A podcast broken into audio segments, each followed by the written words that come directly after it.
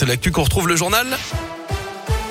Et c'est avec Colin Cotte. Bonjour Colin. Bonjour Guillaume, bonjour à tous. À la une aujourd'hui, dernier jour pour la campagne présidentielle. Elle s'arrête vendredi soir à l'avant-veille du premier tour dimanche 10 avril. Les 12 candidats jettent donc leur dernière force dans la bataille. Depuis des semaines, Radio Scoop vous fait entendre chacun d'eux ou le représentant en Auvergne-Rhône-Alpes. Ce matin, Nathalie Artaud, la candidate de lutte ouvrière, cette enseignante qui a d'ailleurs longtemps vécu dans la région à Lyon, se présente pour la troisième fois à l'élection présidentielle.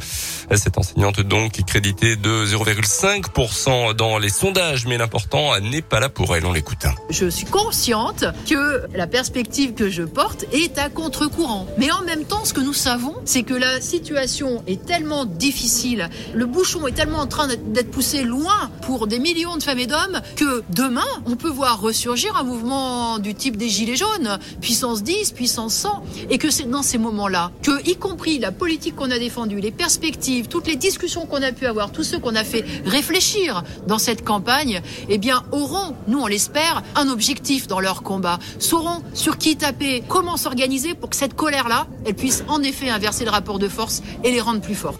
Le premier tour de la présidentielle, c'est dimanche prochain. Le second tour, le 24 avril. Notez qu'un Français sur trois en âge de voter pourrait s'abstenir dimanche prochain selon une étude publiée le week-end dernier. La campagne marque évidemment par la guerre en Ukraine, plus d'un mois de combat et de bombardements et le choc des images des plusieurs centaines de civils tués sommairement par l'armée russe dans les faubourgs de Kiev récemment libérés. Des crimes de guerre a déclaré hier le président ukrainien qui s'est rendu sur place. Moscou a nié de tels agissements.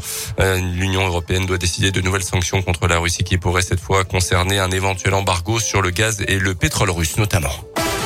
Dans le reste de l'actu dans l'un, le doute a bénéficié à l'accusé hier soir aux assises à Bourg-en-Bresse, Mamadou Diallo, 32 ans, accusé du meurtre de Catherine Burgot en 2008 dans l'agence postale de Montréal. L'accuse a donc été reconnu non coupable des faits. Le parquet avait requis 30 ans de réclusion un peu plus tôt contre lui. Il avait été confondu par son ADN euh, près de 10 ans après les faits. Euh, Mamadou Diallo, en revanche, était condamné à deux ans de prison pour le vol d'une liasse de billets lorsqu'il s'était rendu sur les lieux du crime dans l'agence postale. Une peine couverte par la détention provisoire. Son avocate a salué, je cite, une grande victoire pour la justice et a rendu hommage au courage des jurés. Un drame à hier dans l'un, homme de 75 ans mortellement percuté par une euh, camionnette de livraison sur un parking. Les circonstances de l'accident ne sont pas encore connues. Une enquête a été ouverte.